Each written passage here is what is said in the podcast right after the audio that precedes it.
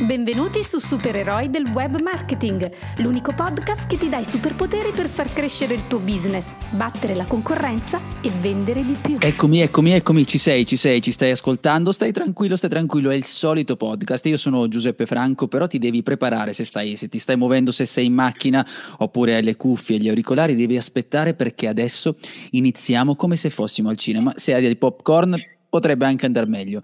Silenzio perché inizia a leggere Massimo Petrucci. Domenica mattina, Napoli, libreria Feltrinelli. Stavo uscendo dalla libreria con una busta piena di libri quando incontro un giovane ragazzo di colore, anche lui con una pila di libri in mano che con un sorriso smagliante ed accattivante mi dice belli libri, però a volte costano cari, vero? Beh, hai ragione, ma vedo che anche tu non scherzi, gli rispondo riferendomi a quella pila di libri che avevo in mano. Questi sono libri di poesia, mi dice, ma posso farti una domanda? Dimmi pure. Ti piace leggere? Eh beh, direi di sì. Quindi ti capita di spendere un bel po' di soldi e con una risata coinvolgente mi porge un libro. Cos'è? Resto titubante nel prenderlo.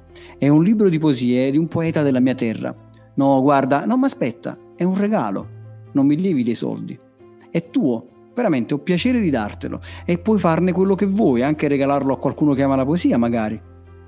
Resto un attimo interdetto, poi... Beh, grazie, Solo un'ultima cosa, ma giuro che puoi fare la scelta che desideri, la cosa giusta per te. Ed io, dimmi pure.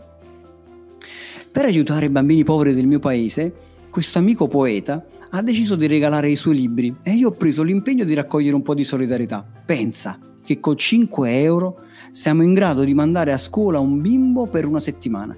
Scegli tu quanti giorni vuoi mandarli a scuola, ma anche zero, eh? Beh, cosa credi che abbia fatto? ho preso 10 euro e gliel'ho dati.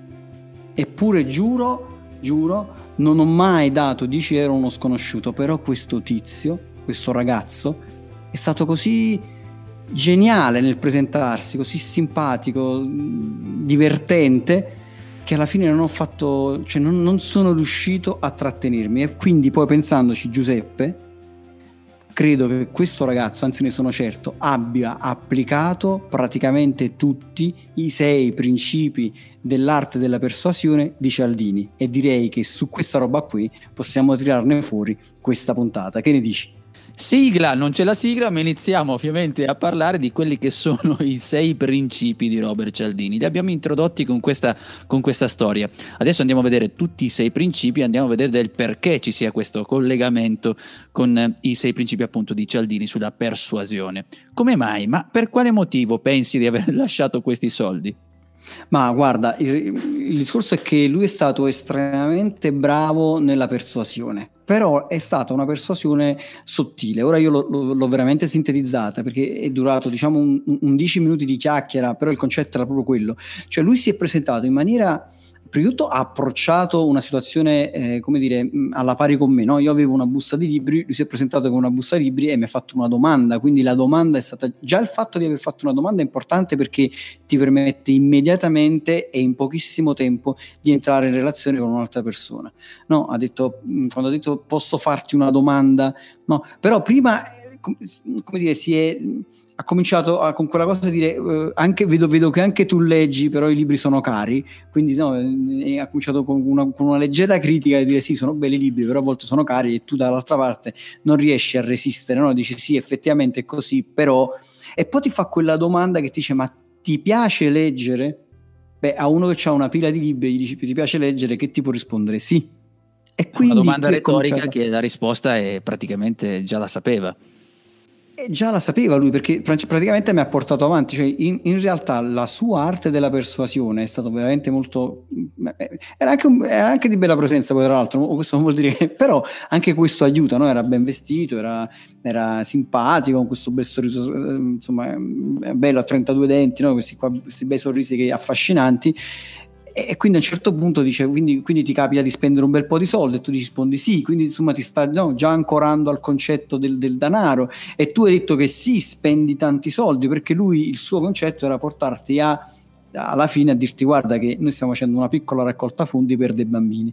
E poi anche la domanda finale, no? quella domanda che ti dice eh, scegli tu per quanti giorni vuoi mandarli a scuola. Cioè non è che mi ha chiesto uh, me li dai 5 euro oppure insomma me, me, me li dai 10 euro, quello che è. Lui ha detto scegli tu per quanti giorni vuoi mandarli a scuola, anche zero. E lui, tra l'altro, e poi anche l'effetto ancoraggio, magari qualche volta ne facciamo una puntata, però sull'effetto ancoraggio due cose le possiamo dire. Lui ha detto, pensa che con 5 euro siamo in grado di mandare a scuola un bambino per una settimana. Quindi praticamente che cosa ha fatto? Già mi ha, mi ha messo una cifra nella testa, no? mi ha detto guarda 5 euro mandi a scuola un bimbo per una settimana. Quanti giorni vuoi mandarlo tu un bimbo a scuola?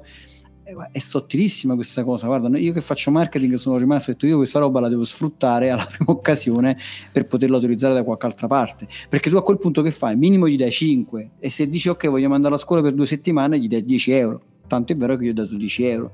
Ma il primo passaggio che è stato è stato quello di darmi il primo passaggio concreto è stato quello di darmi il libro, cioè io ti faccio un dono e poi ti chiedo qualcosa ed è proprio il primo principio probabilmente di Robert Cialdini che è il principio di reciprocità di reciprocità. Tra l'altro volevo fare alcune precisazioni per chi ci sta ascoltando per quanto riguarda no? quando si parla appunto di persuasione, che poi può essere intesa male delle volte. Qui stiamo parlando di una persuasione, possiamo intenderla buona Massimo, cioè parliamo comunque di un modo di comunicare, non vedere quella, quell'aspetto negativo come spesso viene magari narrato, non è colpa di chi lo percepisce così, forse perché viene narrato male. Poi, eh, quando dicevi poco fa, stavi citando, parlavi di bellezza, c'è una ricerca che se non sbaglio anche Cialdini stesso cita nel libro del fatto di come sia influente la bellezza sia maschile o femminile. Noi siamo comunque influenzati dal bello a prescindere dai nostri gusti sessuali o meno, non ha niente a che vedere, cioè il bello, anche che sia un uomo o una donna, non ha, e il bello proprio ci convince di più, quindi questa è anche, si sono, sono fatte diverse ricerche su questo e vedere come sia efficace. Quindi, Ma guarda che poi, guarda, ti aggiungo, scusa ti interrompo per, aggiungere, vai, per vai. dare valore a quello che tu stavi dicendo, è stata fatta più di una ricerca su, su, su questa roba interessante ed è stato visto che statisticamente, guarda che fatto incredibile, statisticamente eh, chi è più bello e, e chi è più alto mediamente guadagna qualcosina in più. Sembra strana sta roba perché tu poi pensi a quanta gente nana ci sta che guadagna un sacco di soldi e non l'abbiamo visto anche nel nostro paese, però voglio dire, e quello però è un caso, però ci sta veramente questa cosa no, che quando qualcuno è bello poi magari o è affascinato, insomma c'ha un bel viso e magari è alto per cui insomma eccetera, ha maggiori probabilità, come dicevi tu, di magari chiudere un contratto oppure di, di, di farsi pagare di più uno stipendio un po' più, più alto. Certamente, certamente. Poi il, l'esempio che citavi tu è quell'esempio che mi fa star meglio, visto che io sono alto quanto Pikachu, ma lui è più basso di me, per cui sono, sono, sono, più tranquillo anche a livello, come dicevi, di guadagnare di più o di meno. Per cui poi un altro aspetto che, che, collego prima di iniziare assolutamente con il primo principio della reciprocità, che poi in parte qualcosa l'abbiamo anche detta, ma il fatto di quando tu stai parlando, questo vale anche per il parlare in pubblico, quando tu ti trovi davanti a delle persone che non conosci o che conosci da poco e se osservi tutto ciò che ti gira attorno, il fatto di trovare un terreno comune, ho scritto anch'io in alcuni libri proprio il terreno comune, lui in quel momento trovava un terreno comune che era quello dei libri sì, è stato proprio lo start. Trovato Quindi... un terreno comune per avviare la, la, la, chiacchierata, quello che era, ma lo possiamo utilizzare in qualsiasi forma di comunicazione. Nel momento in cui noi troviamo un terreno comune, riusciamo a facilitare qualsiasi tipo di conversazione. E così possiamo iniziare anche a parlare della reciprocità. Vai. Assolutamente, la reciprocità. Faccio un passo indietro sul terreno comune e penso che sia una cosa molto importante, cioè l'approccio di dire io sono come te o in questo momento ci troviamo allo stesso modo, perché guarda, se lui mi avesse fermato dicendo posso farti una domanda, probabilmente avrei detto no grazie, guarda non ho tempo perché magari avrei intuito, sai, qualche cosa, roba simile. Invece lui non mi ha fatto nessuna domanda e si è posto su un terreno comune. Poi è andato sulla reciprocità. Il momento in cui mi ha dato quel libro, ha detto no guarda è gratis, è tuo, è un dono che ti voglio fare, magari regalalo a qualcuno che ama la poesia. In quel momento io ho preso quel libro e sono caduto su due cose, la reciprocità e poi la, come dire, la, la, mi, sono in qualche modo compromesso, cioè perché ho accettato qualcosa da te e quindi come dire, sono maggiormente propenso magari a darti qualcosa in cambio rispetto a questa roba che mi hai dato. Quindi siamo nella reciprocità. Che cos'è la reciprocità mh, sostanzialmente? Quando qualcuno ci fa un, un favore, no? quando qualcuno ci dà qualche cosa, noi poi ci sentiamo in qualche modo in dovere di eh, ricambiare questo piacere. In realtà è un concetto molto antico, cioè il concetto che poi sta alla base magari proprio delle, delle comunità, no? delle, delle, delle, prime tribù di, di, questi uomini primitivi che cominciavano a, a mettersi insieme e creare una, una, una, struttura sociale. È molto importante la reciprocità, cioè se io ti aiuto perché sono bravo, vado a caccia e ti porto il coniglio, tu ricambi magari perché sei bravo, lo cuoci e c'hai il, il, la legna per poterlo fare. Insomma, la reciprocità è una cosa molto importante e noi ci sentiamo in dovere. Io mi ricordo da piccolo che ogni qualvolta mia madre i miei genitori venivano invitati dallo zio, poi si tornava a casa e mia madre diceva ok, ora dobbiamo invitare lo zio quanto prima possibile e si sentiva in dovere di dover ricambiare questa roba. Questo nel marketing si utilizza molto spesso quando magari si dà in cambio di un, magari una mail e così via, si dà una risorsa. No? Io ti, do, ti regalo questo ebook, ti regalo questo video, in cambio ti chiedo una mail oppure in cambio ti chiedo qualche cosa quindi la reciprocità è un'arma veramente molto forte, vero, vero, Giuseppe? È uno di quei principi, stavo pensando, uno di quei principi che spesso eh, magari chi vuole fare l'alternativo nel marketing eh, critica, ormai superato, eh, in realtà non è propriamente così, perché è vero, eh, io dico sempre, ma l'abbiamo detto anche insieme a te in qualche episodio precedente, il fatto che alla fine, anche conoscendo questi aspetti, poi eh, ci rimaniamo anche noi coinvolti, cioè non, poss- non, siamo esenti. Se pensiamo anche al fatto della reciprocità, mi viene in mente due esempi che non sono legati strettamente al marketing, al web marketing, ma visto che parlavi di persona, abbiamo iniziato con questa storia di un ragazzo che ti ha portato dei libri, mi viene in mente tutti coloro che si incontrano anche qui spesso a Milano quando tu stai, esci dalla metropolitana e, ehm, e ti, ti, ti, obbligano a, a, indossare un braccialetto, no? ti, mm. ti avvicinano, ti fanno... Sì, qualcuno potrebbe dire, sai quanti dicono di no? Vero, perché in quella circostanza ormai qualcuno si è abituato e per cui dice no eh, di riflesso. Ma il fatto che lui provi inizialmente nel suo non conoscere i cialdini direttamente, ma l'ho acquisito sul campo. Ah, sicuramente eh, quando ti danno questo braccialettino tu ti senti già in dovere di doverlo ricompensare. Lui ti dice no, no, è un regalo, tienilo pure. Mm. E, e, qualcuno l'ha fatto per anni ed ha funzionato e ancora mi sa che succede se tu vai anche in alcuni locali il campioncino di profumo. Come no? Il campioncino di profumo è un classico esempio di reciprocità. Ti do il campioncino di profumo e poi in qualche maniera mi sento obbligato, forse non in quell'istante, cioè, anche questo è vero, cioè, ne, non in quell'istante ma subito dopo o il giorno dopo, quasi quasi lo prendo, lo compro. E non è quello che hai fatto tu è l'esempio classico, ma bisogna anche vederlo in modo allargato, non è necessariamente legato all'immediato, però già ti senti quasi in dovere di prendere qualcosa, di ricambiare quello che ti è stato dato. È una cosa istintiva. E quando abbiamo una cosa che riguardi proprio la nostra educazione, se vuoi, il nostro modo di crescere, di vedere, tu parlavi eh, di tua mamma con, lo, con tuo zio, eh, anche lì è una forma sì di reciprocità, ma se dovessi chiederlo a tua mamma non ti dice reciprocità, come ti risponde? È educato. Esatto, è, è buona, buona educazione. È buona educazione. E quando noi abbiamo queste cose che fanno parte proprio del nostro essere, dei nostri valori, una cosa quasi istintiva se vuoi, è chiaro che tutto viene facilitato da questo principio.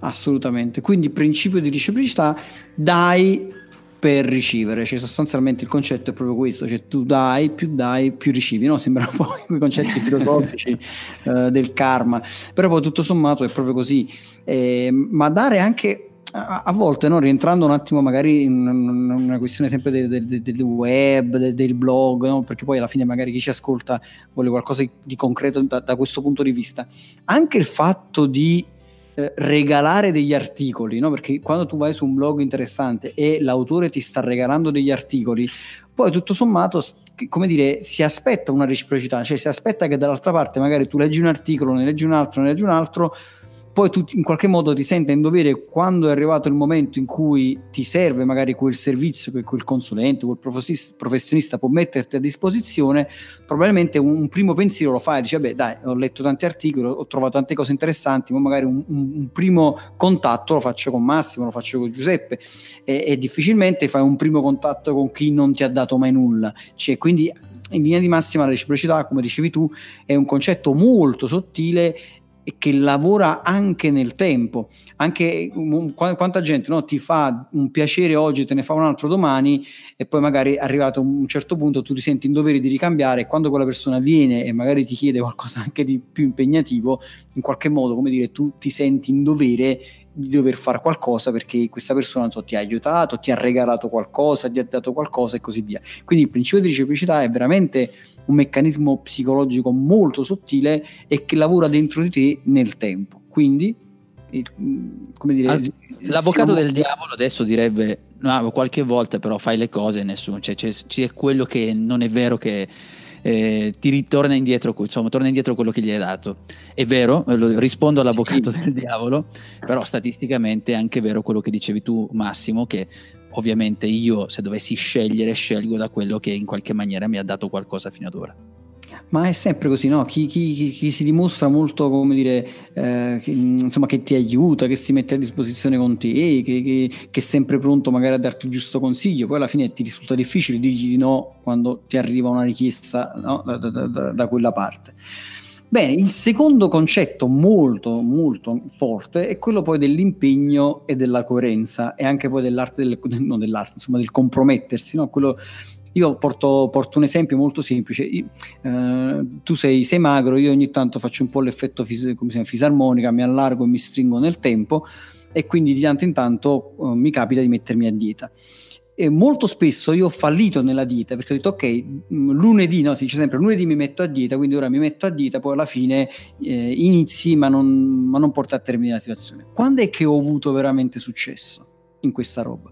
Ho avuto veramente successo quando io ho follemente, perché sono un folle, sono, ho creato un gruppo Facebook, ricordo, e ho detto mi metto a dieta 28 giorni e vi dimostro che perderò peso. E ho messo la foto di me sulla bilancia con il peso di, di allora che era veramente molto pesante, era 90 kg circa, e in quel momento che cosa ho fatto? Ho preso un impegno nei confronti di tutti quelli no, degli amici che avevo invitato all'interno di questo gruppo perché ormai mi ero compromesso, ho detto ok, devo farla questa roba qui. Ed è stato veramente l'unico momento della mia vita in cui ho fatto una dieta veramente fatta bene, con coerenza, pubblicando costantemente ogni settimana la foto della bilancia con il peso che scendeva. Perché non potevo più tornare indietro? Perché ormai mi ero compromesso. Perché questo? Perché quando il tuo cervello, quando tu ti comprometti, tra virgolette, insomma, prendi un impegno di coerenza nei confronti del pubblico, cioè di, di, chi ti sta ascoltando, di persone che in quel momento sanno che tu hai preso una decisione, ti risulta molto difficile tornare indietro. E questa è una cosa che serve molto eh, in, tanti, in, tanti, fatti, serve molto nel marketing, serve molto nella crescita personale, serve molto eh, per raggiungere un obiettivo, cioè quello di prendere un impegno e renderlo pubblico in qualche modo, cioè far perché tu hai preso quella decisione. Eh, Nella parte del scusami, Massimo, scusami, stavi dicendo eh, far sapere, si è perso un po' il segnale no, crescita dicevo, eh, sì, dicevo far sapere agli altri che tu hai preso una decisione. Cioè se io dico guarda, lo faccio sapere a tante persone, dico io il giorno XY ho deciso di licenziarmi, ho deciso di sposarmi, poi a un certo punto ti risulta difficile tornare indietro. Cioè il concetto è comprometterti, tra virgolette, verso gli altri, cioè prendere un impegno di coerenza verso te stesso tutto verso gli altri. In realtà questa roba serve pure mh, ribaltandola, cercando di far prendere un impegno di coerenza alla, a, magari a un tuo potenziale cliente. Io tra le altre cose ho visto anche il tuo video che metteremo qui eh, di seguito come link, dove tu fai l'esempio del gelato che è molto molto carino. Se vuoi promotion, no, no, però, però funziona molto bene, no? perché tu dici e mi è piaciuta questa parte, infatti me la sono annotata. Se, se mi permetti, lo dico io, altrimenti dillo tu se la vuoi. No, no, no vai, vai, vai. Ricordi che non vorrei prenderti vai, io non me lo ricordo, per cui... Eh, tu dici cavolo... No, era quello di dire, no, tu prendi una persona e dici, guarda, ti piace il gelato? E quella persona ti risponde, magari sì. E ti piacerebbe scoprire, non so, un gusto nuovo? Visto che ti piace il gelato, è molto probabile che tu risponda, sì, mi piacerebbe. E allora a quel punto ti fai la domanda, lui in questo momento si è compromesso, no? dicendo di sì, sì, dice, ti piacerebbe di provare questo nostro nuovo gusto, che ne so, di vaniglia che abbiamo fatto, eccetera, eccetera. E a in quel momento a quella persona gli risulta difficile dire no. Ora questo non vuol dire che chiunque ti risponda sì, ma statisticamente ci sono ottime probabilità che chi ti ha detto sì mi piace il gelato, sì mi piace provare gusti nuovi, ti risponda sì, ok, voglio provare il tuo gelato. E quindi a quel punto tu prendi la paletta di gelato, gli, gli fai assaggiare il tuo gelato e a quel punto quella persona si sta compromettendo e poi magari si sta, innesca- si sta, innescando anche il principio di reciprocità perché tu gli hai dato magari una, una coppettina no, di, di, eh, di, di, prova insomma, per, per, farlo assaggiare, lui la sta mangiando e a quel punto forse si sente in dovere di comprare so, un, una scatola di gelato e portarselo a casa non so se l'esempio era calzante. No? Confermo eh, che era l'esempio l'ho fatto sicuramente io, visto che parla di dolci, quindi non poteva essere mio. Sì, sì, mi ricordo quando l'avevo, l'avevo pensato. Vedi, io mangio i dolci e poi sei tu che ingrassi e devi fare la prova. Ah, la è sempre così, tu mangi i dolci e È, è così, è così. E tra l'altro il discorso dell'impegno e coerenza che dici, perché alla fine cosa succede nell'esempio che hai citato del gelato?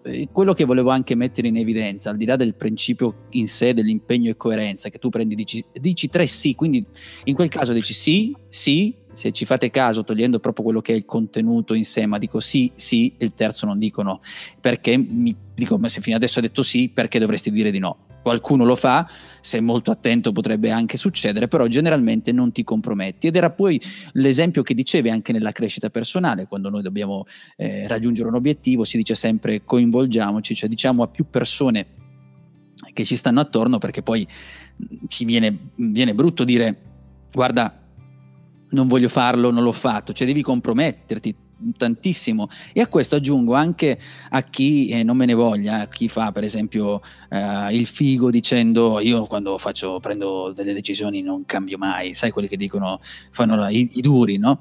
Non, non, hanno idea che quelli che dicono in questa maniera, e non me ne voglia nessuno, ma quelli che dicono in questa maniera sono quelli più facilmente che tu riesci a convincere con più facilità. Ah, Perché io che so dav- ho davanti una persona che dice io non cambio idea e rimango fermo in quella maniera, ce ne sono tantissime di questa tipologia di persone, se ci sta ascoltando qualcuno ci ragioni un attimo su questo aspetto, non vorrei farmi un nemico, ma nel momento in cui tu mi dici così, vuol dire che io sfrutto quella tua capacità di non cioè di rimanere coerente e quindi ti faccio fare qualcosa. Se sono bravo, scaltro nel comunicarti qualcosa, riesco a prenderti in giro se vuoi. Questo lo dico non uh, a supporto di queste tattiche che vorrebbero prendere in giro le persone, no, lo dico semplicemente che delle volte in quelle circostanze è una cosa che viene utilizzata contro certe persone che si ostinano a dire di essere così coerenti. Tornando nel nostro invece, in, una, in un impegno più eh, una persuasione un po' più leggera. Questo qui, l'esempio del gelato, sicuramente calza. Mi viene in mente un ultimo esempio prima di far sì che questa puntata non diventi chilometrica. Io lo sapevo che parlare di Cialdini non uscivamo più, ma ehm, pensate a chi, eh, pensa anche a chi ti ferma per, per strada quando ti fanno fa- firmare qualcosa mm. ti fanno firmare, per esempio, tu sei contro la caccia oppure ah, di, contro la droga, che si trovano queste cose che ormai abbiamo fatto come dire l'antivirus umano, quindi magari li evitiamo. Però era quello il principio. Ti fanno dire ti piace per esempio eh, partecipare a sei un ambientalista per dire e poi ti fanno sottoscrivere a un partito che è legato a quello, oppure a un, a un, movimento, a tantissime cose. Ci sono stati questi principi, adesso ce ne sono molti di meno, però una volta, tanto tempo fa, si faceva, si sfruttava questo principio, cioè primo impegno piccolino, sì, sì, conferma ultima, per darti proprio mantenere questo impegno e questa tua coerenza. E in più ci sarebbero anche tutti i prodotti che ti danno per pochi giorni, dove tu ti senti già coinvolto, non vorresti restituirlo. Ci sono un sacco di cose che ruotano attorno a questo principio. Mm, ma guarda, mi, mi, è fatto venire in mente una, uno studio, un, un esperimento fatto un po' di tempo fa. Non vorrei sbagliarmi, ma forse questo, questo, esperimento sta nel libro 50 segreti della scienza mh, della persuasione, dove Di tra i vari autori ci sta, ci, sta ancora, ci sta, ancora, Cialdini, ma ci sta ah, Goldstein, okay. Martin e, e, altri. C'è questo esperimento eh, dove praticamente cosa si, si cerca di fare? Mh, si vuole mettere nei giardini di queste case, sai, queste case americane che sono sempre questi giardini avanti belli, eccetera, eccetera, un cartello c'era un, forse proprio contro la caccia, qualcosa di questo tipo. C'era questo cartello, voleva, volevano mettere questo cartello là, insomma, fuori, fuori questo giardino e chiaramente la maggior parte della gente rifiutava. Per cui la seconda parte dell'esperimento consisteva nel far mettere invece un piccolo adesivo, un piccolo cartoncino vicino alla finestra, quella che, che dava all'esterno, dove sostanzialmente c'era scritta la stessa cosa, no? siamo contro la caccia, qualcosa di questo tipo. magari visto e considerato che era una piccola cosa, tanta gente, più gente rispetto a prima, aderiva a quest'idea. Dopodiché a queste stesse persone è stato chiesto, visto considerato che questo movimento stava andando bene, che la loro comunicazione era, insomma, stava sostenendo questa, questa campagna, di mettere un cartello grande nel loro giardino e tante di queste persone che avevano messo il cartellino piccolino, insomma l'adesivo, hanno aderito e hanno, hanno messo il, il, il, dire, questo cartello grande nel giardino.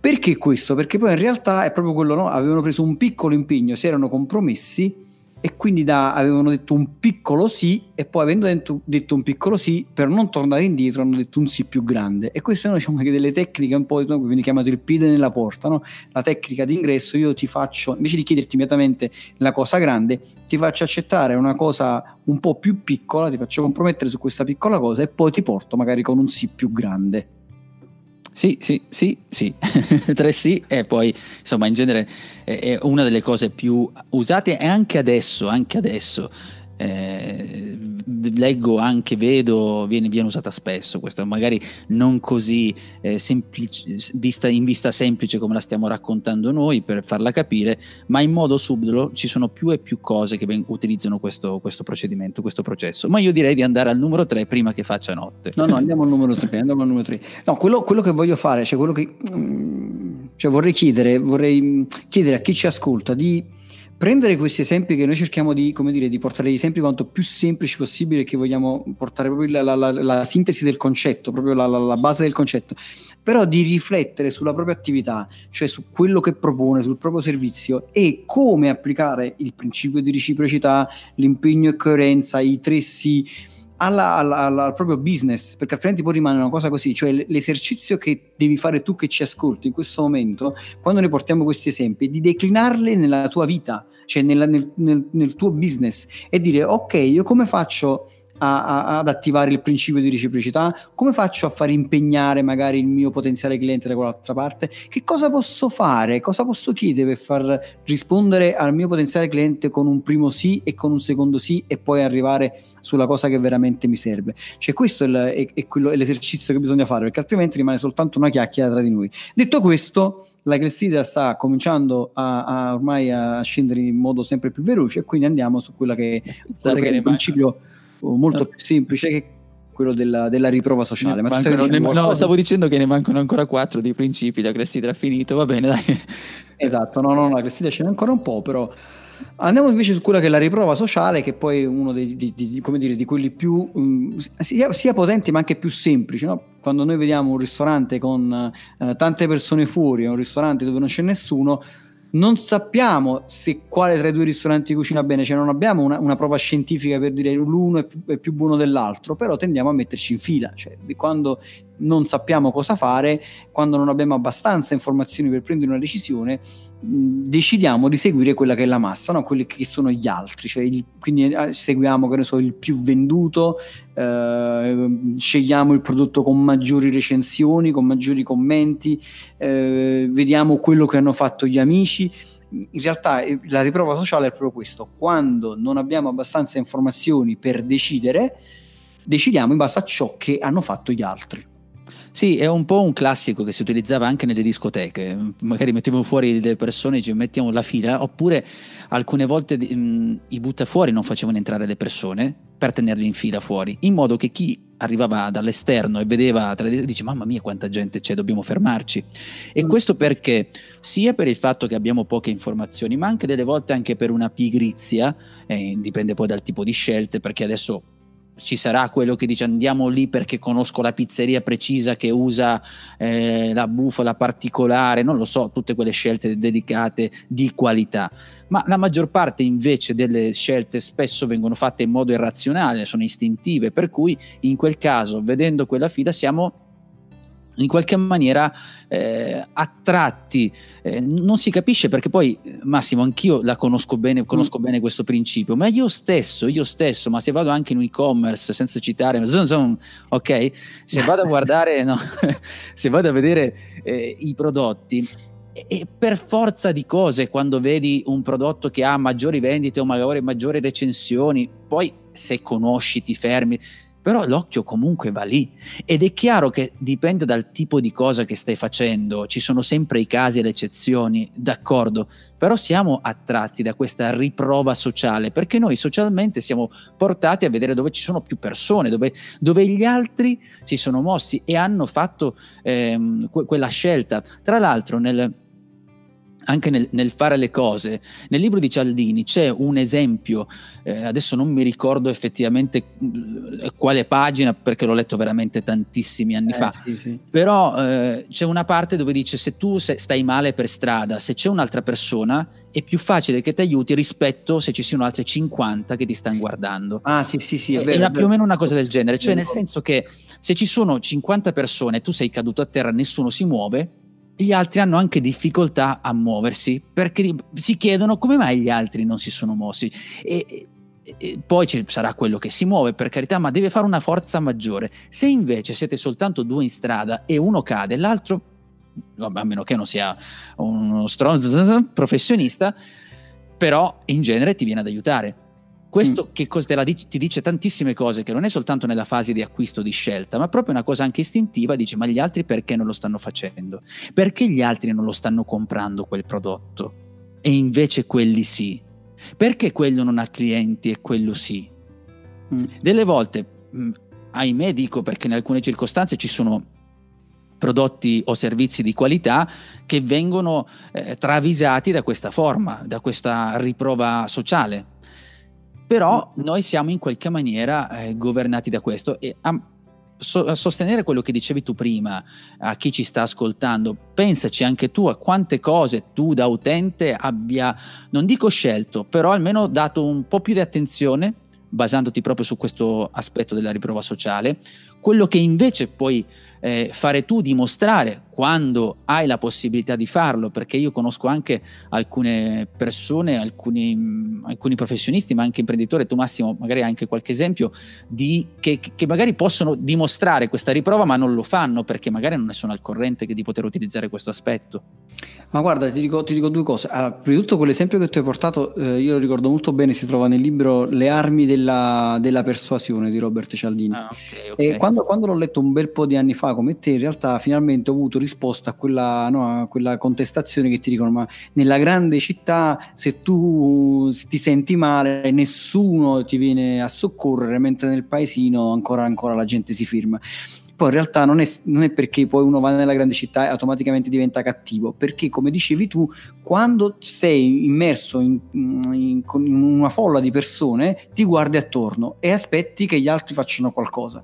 Quando invece sei da solo, la responsabilità è soltanto la tua, quindi in quel momento devi prendere tu e soltanto tu una decisione. Se invece tante persone non si fermano, ti viene il dubbio di dire forse c'è qualcosa che io non so, quindi il discorso è, è che noi ci sentiamo, come dire, rassicurati quando vediamo altre persone fare ciò che noi stiamo per fare. E quindi ecco perché ci mettiamo in fila, ecco perché scegliamo il prodotto con tante recensioni, eh, ecco perché nella comunicazione non può mancare, che non possono mancare le testimonianze, le recensioni, i commenti, tutta questa roba qua. E ti porto un esempio, non posso dire chi perché altrimenti potrebbe risentirsi, però con un cliente che vendeva corsi eh, all'interno di un suo corso, che poi c'era, sai, il famoso upsell, quindi facciamo questo corso di presentazione, eh, questo workshop, poi vendiamo il corso vero e proprio, quello che magari costa qualche migliaio di euro. E lui diceva, io non riesco mai a vendere sta roba noi cosa gli abbiamo organizzato? Cosa gli dissi? Sì, guarda, facciamo una cosa, facciamo, questa, facciamo in questo modo qua, anche perché poi il corso veramente era un buon corso, quindi alla fine nessuno è stato, come dire, imbrogliato. E detto, facciamo in questo, in questo modo. Nel momento in cui c'è da andare a firmare per il corso, per l'upsell, per le facciamo alzare un po' di gente, amici tuoi, persone che ti conoscono, mettiamoli in fila e, e, e facciamolo avvicinare alla, alla, al tizio del, che, ti, che ti firma il contratto. E beh, questa cosa ha fatto sì che tante persone si alzassero prendessero coraggio per andare poi a firmare perché è un po' diciamo, un giochino borderline, però tutto sommato le persone che avevano un dubbio, dice ma ci vado, non ci vado, mi sembra interessante ma non saprei, che succede? Che ognuno aspetta un altro, è un po' come, ribaltando ancora la situazione, quando tu finisci magari un, um, stai sul palco, no? finisci il tuo intervento e chiedi se ci sono domande e nessuno ti fa domanda poi magari basta che uno o due ti fanno la domanda e tutti cominciano a farti domande, perché tutti stavano aspettando che qualcuno facesse il primo passo. Quindi noi ci, siamo, ci sentiamo rassicurati. Qui, eh, mi viene, scusami se ti interrompo, mi ah, viene vai. in mente una cosa che non riguarda eh, nel modo preciso Cialdini, però il discorso che dici anche del fatto di alzare la mano, di, ehm, perché noi alla base abbiamo paura di sbagliare. Sì. E, e la paura di sbagliare ci porta anche a cercare necessariamente questa riprova sociale, perché una scusa, anche una giustificazione, io non alzo la mano perché magari ho timore di fare una domanda stupida, oppure ho timore di non fare quella domanda in quel momento, anche se me l'ha detto di fare, però forse inop- sarò inopportuno. Nel momento in cui la fa un altro che ha avuto più coraggio di me, allora mi sento, come dire, autorizzato a farla.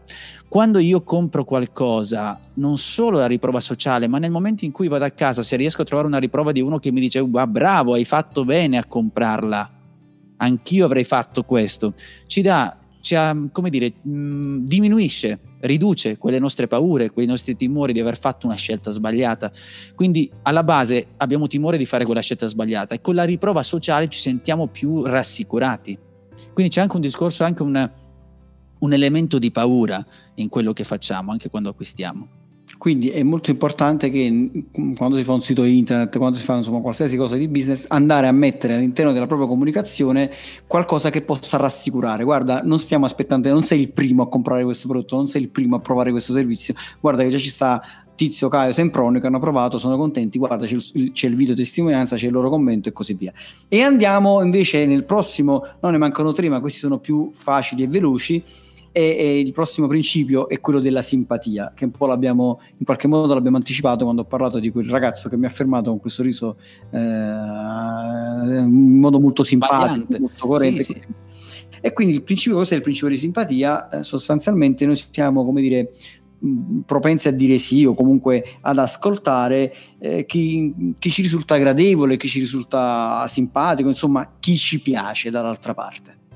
Sì, la bellezza che poi alla fine era quello che abbiamo citato, il fatto di bello, anche la simpatia che è collegata al discorso di eh, se riuscite a essere un, simpatici, dipende dal tipo di circostanza, dal tipo di prodotto, di servizio che, state, che vi state occupando o vendendo, ma alla fine quando ci sentiamo un po' più vicini alla persona stiamo, che ci sta comunicando, sicuramente la troviamo più bella, più vicina a quelli che sono i nostri interessi, il nostro modo di vedere, siamo più portati a dire di sì a qualcosa.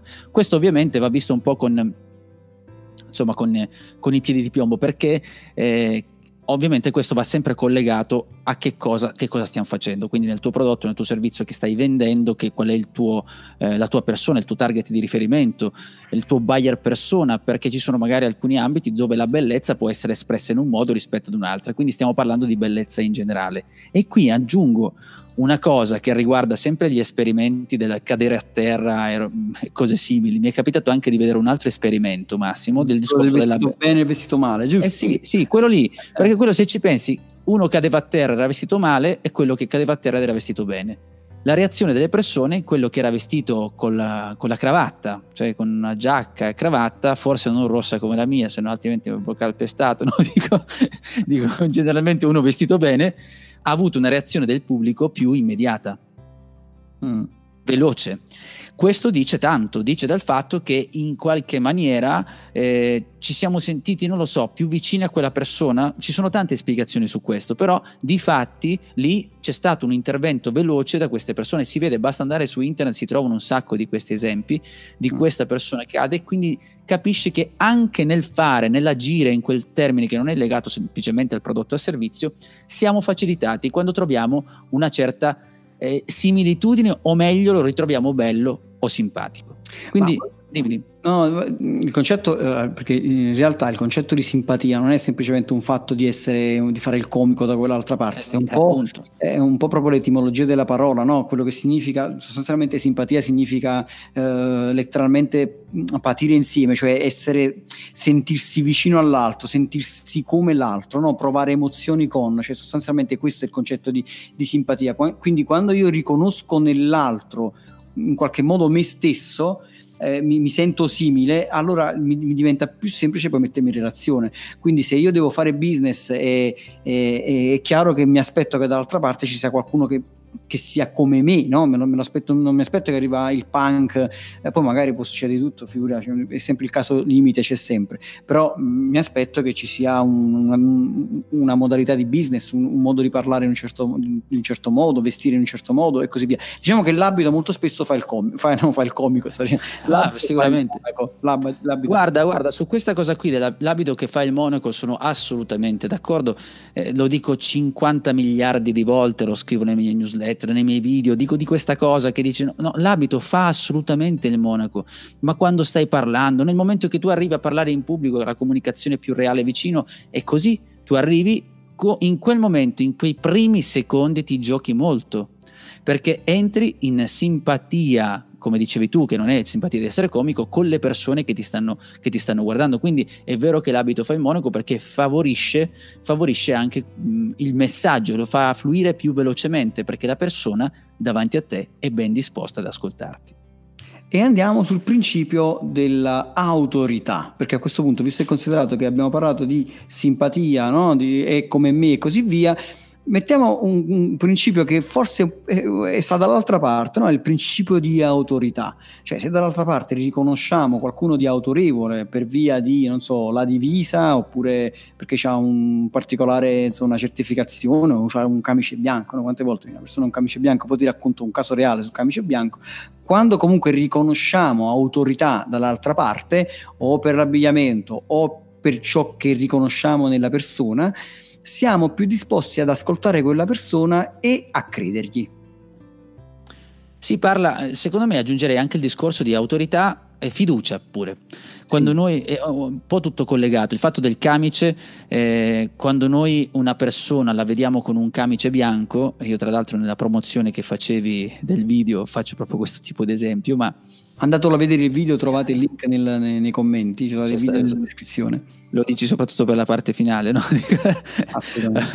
non il discorso del camice, perché è vero, se, se mm, ci sono, per esempio, c'è una, una, foto, non mi ricordo adesso, c'è anche questo qui un esempio dove fanno vedere uno che ha 2000 tatuaggi e poi invece eh, si vede una donna con il camice, uno chiede qual è il medico dei due, ovviamente rispondi che è la donna. Poi si scopre che la verità è il contrario, cioè la donna era una, una modella e invece il, quello lì che aveva i tatuaggi era un medico. In, quel momento, perché noi abbiamo anche dentro di noi delle informazioni, delle cose, del modo di vedere la vita, il mondo che ci gira attorno, che ci conferisce in automatico una certa autorità. Per cui l'abito in quel caso, che come dicevi tu, ci può anche ehm, tradire in alcuni casi, però è necessario. Quando io vedo uno col camice, sono tentato quasi a fidarmi e non vado neanche a verificare se effettivamente ha il titolo per farlo. Ma è così, basta vedere un po' tutte le pubblicità dei, so, del dentifricio di qualsiasi altra cosa che non ha proprio diciamo, direttamente a che fare con la medicina in sé, vedi che c'è sempre qualcuno con un camice che ti dice qualcosa. Che poi tra l'altro io questa cosa l'ho utilizzata tempo fa con un cliente che um, aveva un centro estetico e stava proponendo un, un, una cosa di, come si chiama, la, la crio... Um, come si chiama? Quella insomma che ti mettono in quel coso che ti, ti, ti gelano, la, la criosauna, la criosauna. Mm-hmm. No?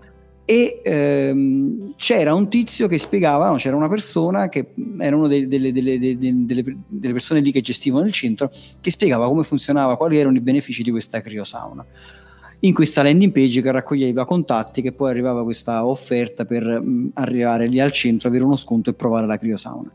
Ne è andato avanti e ha avuto un discreto successo, ma ha cominciato a funzionare molto meglio quando questa stessa persona indossava un camice bianco, cioè un semplice camice, non è che si spacciava come medico, diceva sono un medico, no, perché questo sarebbe stata una truffa, semplicemente aveva questo camice bianco aperto, sotto c'aveva una, una camicia, niente di che, e diceva le stesse cose.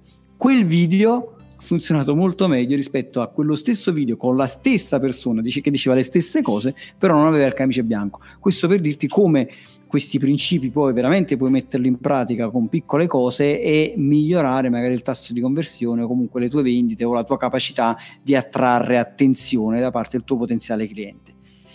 E arriviamo all'ultimo principio, che è quello più semplice forse in assoluto che viene utilizzato da chiunque sempre, che è quello della scarsità, ovvero quando un, un prodotto, quando, quando, sentiamo che un prodotto sta finendo, oppure come dire, diamo maggiore valore a ciò che sentiamo scarso, che, che sta per terminare. Non, non per niente voglio dire l'oro ha un valore più alto del, del, del, dell'acciaio, del, del, ferro, perché il ferro magari ne trovo di più, l'oro ne trovo di meno. Se fosse stato il contrario, eh, il ferro eh, insomma, avrebbe avuto il costo dell'oro e viceversa.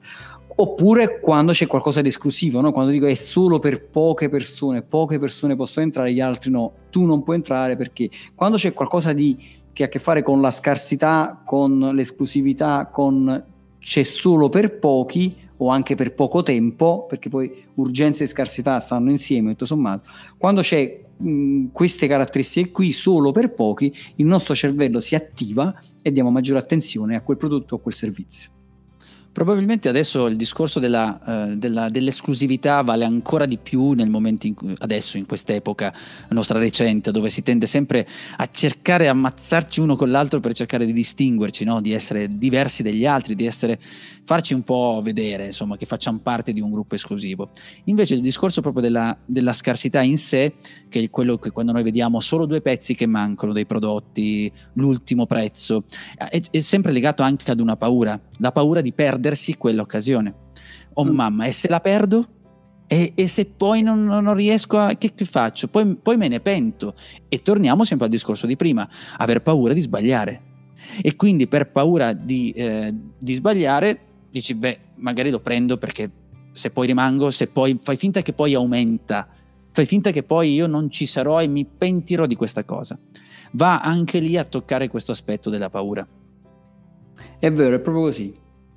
Perché quando la scarsità, proprio, ragionaci tu che hai il momento in cui, ma delle volte la scarsità si crea anche in automatico, non lo sappiamo, cioè magari ci sono quelli che gli sono rimasti tre pezzi e improvvisamente vedi che aumentano le vendite, o i giorni di Natale, l'ultimo giorno tu quattro pezzi, vedi che devo comprarlo per forza, non rimango senza. Cioè. Ultimi tre pezzi, no, ultimi tre pezzi, quindi tu, ma non c'è niente da fare, quando, quando mh, mm, sentiamo che qualcosa sta per terminare, questa cosa che sia buona o sia meno buona, comunque eh, si alza il livello di attenzione, no? solo per oggi, ultima occasione, quando vengono fuori, ultimo pezzo, quando vengono fuori queste, queste frasi qui, il cervello, spinto dal, proprio dal timore che, che, sta per perdere qualcosa, immediatamente interagisce.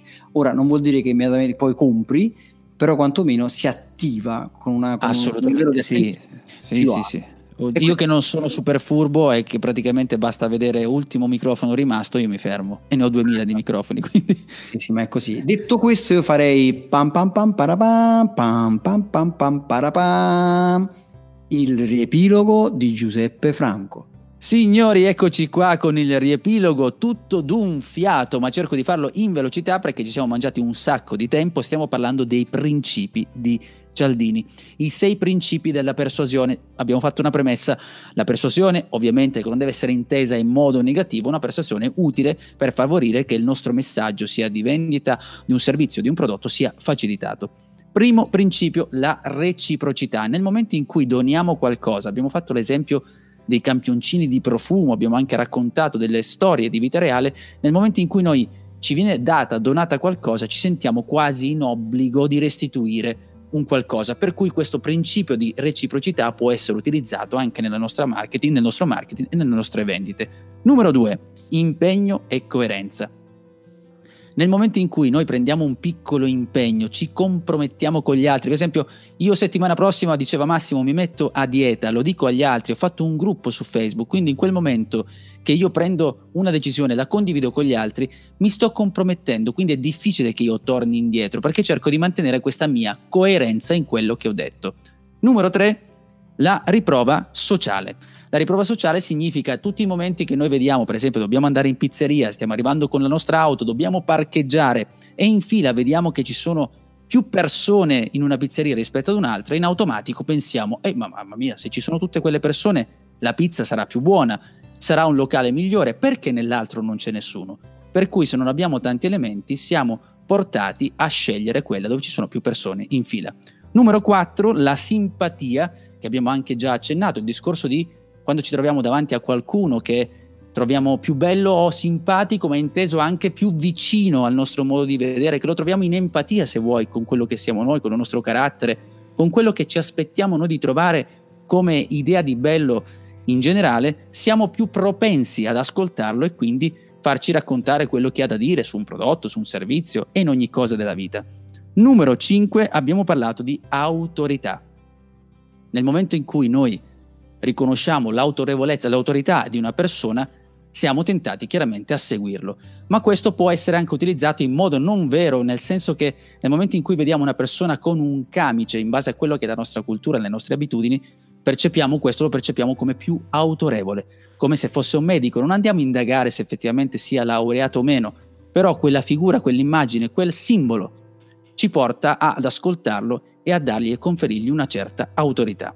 Numero 6, ultimo principio di cui abbiamo parlato, quello della scarsità. Se stiamo comprando qualcosa e troviamo dei prodotti diciamo gli ultimi due rimasti, l'ultimo rimasto, oppure quando ci dicono entra in questo club esclusivo, sono solo quattro persone, oppure questo locale esclusivo, nel momento di voler essere esclusivi oppure la paura di perdersi gli ultimi prodotti ci porta automaticamente a comprare perché non vogliamo, anzi abbiamo paura di sbagliare per cui è meglio comprarlo per evitare di perderlo e non trovarlo domani. Fantastico, fantastico. Ora dico una cosa detto tra noi, no? Quel, quel, famoso gruppo su Facebook che io ho creato all'epoca quando mi sono messo a dieta, no? Giusto per dire, a volte uno pensa che sia tutta una, una cazzata, però in realtà probabilmente sono stato simpatico, probabilmente ho usato impegno e coerenza, probabilmente in qualche modo è partita una riprova sociale, la simpatia. Questo gruppo ora conta oltre 12.000 persone, 12.000 persone che praticamente fanno parte di questo gruppo e si mettono in gioco, cioè mettono una foto, raccontano eh, della loro esperienza della dieta e così via, cioè potrei fare il guru del dimagrimento. Questo per dirti che quando inizi veramente utilizzando i giusti principi, anche per gioco, perché io ho iniziato per gioco, insomma non, non per altro, poi alla fine ne puoi tirare fuori veramente una community, ne puoi tirare fuori anche un business. Io non ne faccio un business che non vendo niente, quindi lo dico tanto per dire così, è soltanto un modo simpatico, però questa roba poi veramente, veramente funziona. Detto questo, io come sempre vi saluto, siate felici ovunque voi siate. Ciao! Ciao! Se ti è piaciuta questa puntata o se avessi domande, lascia un commento oppure scrivi una recensione con tante stelline.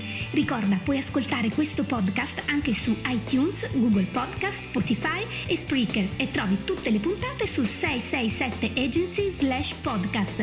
Iscriviti ora, ascolta le nuove puntate e fai crescere il tuo business.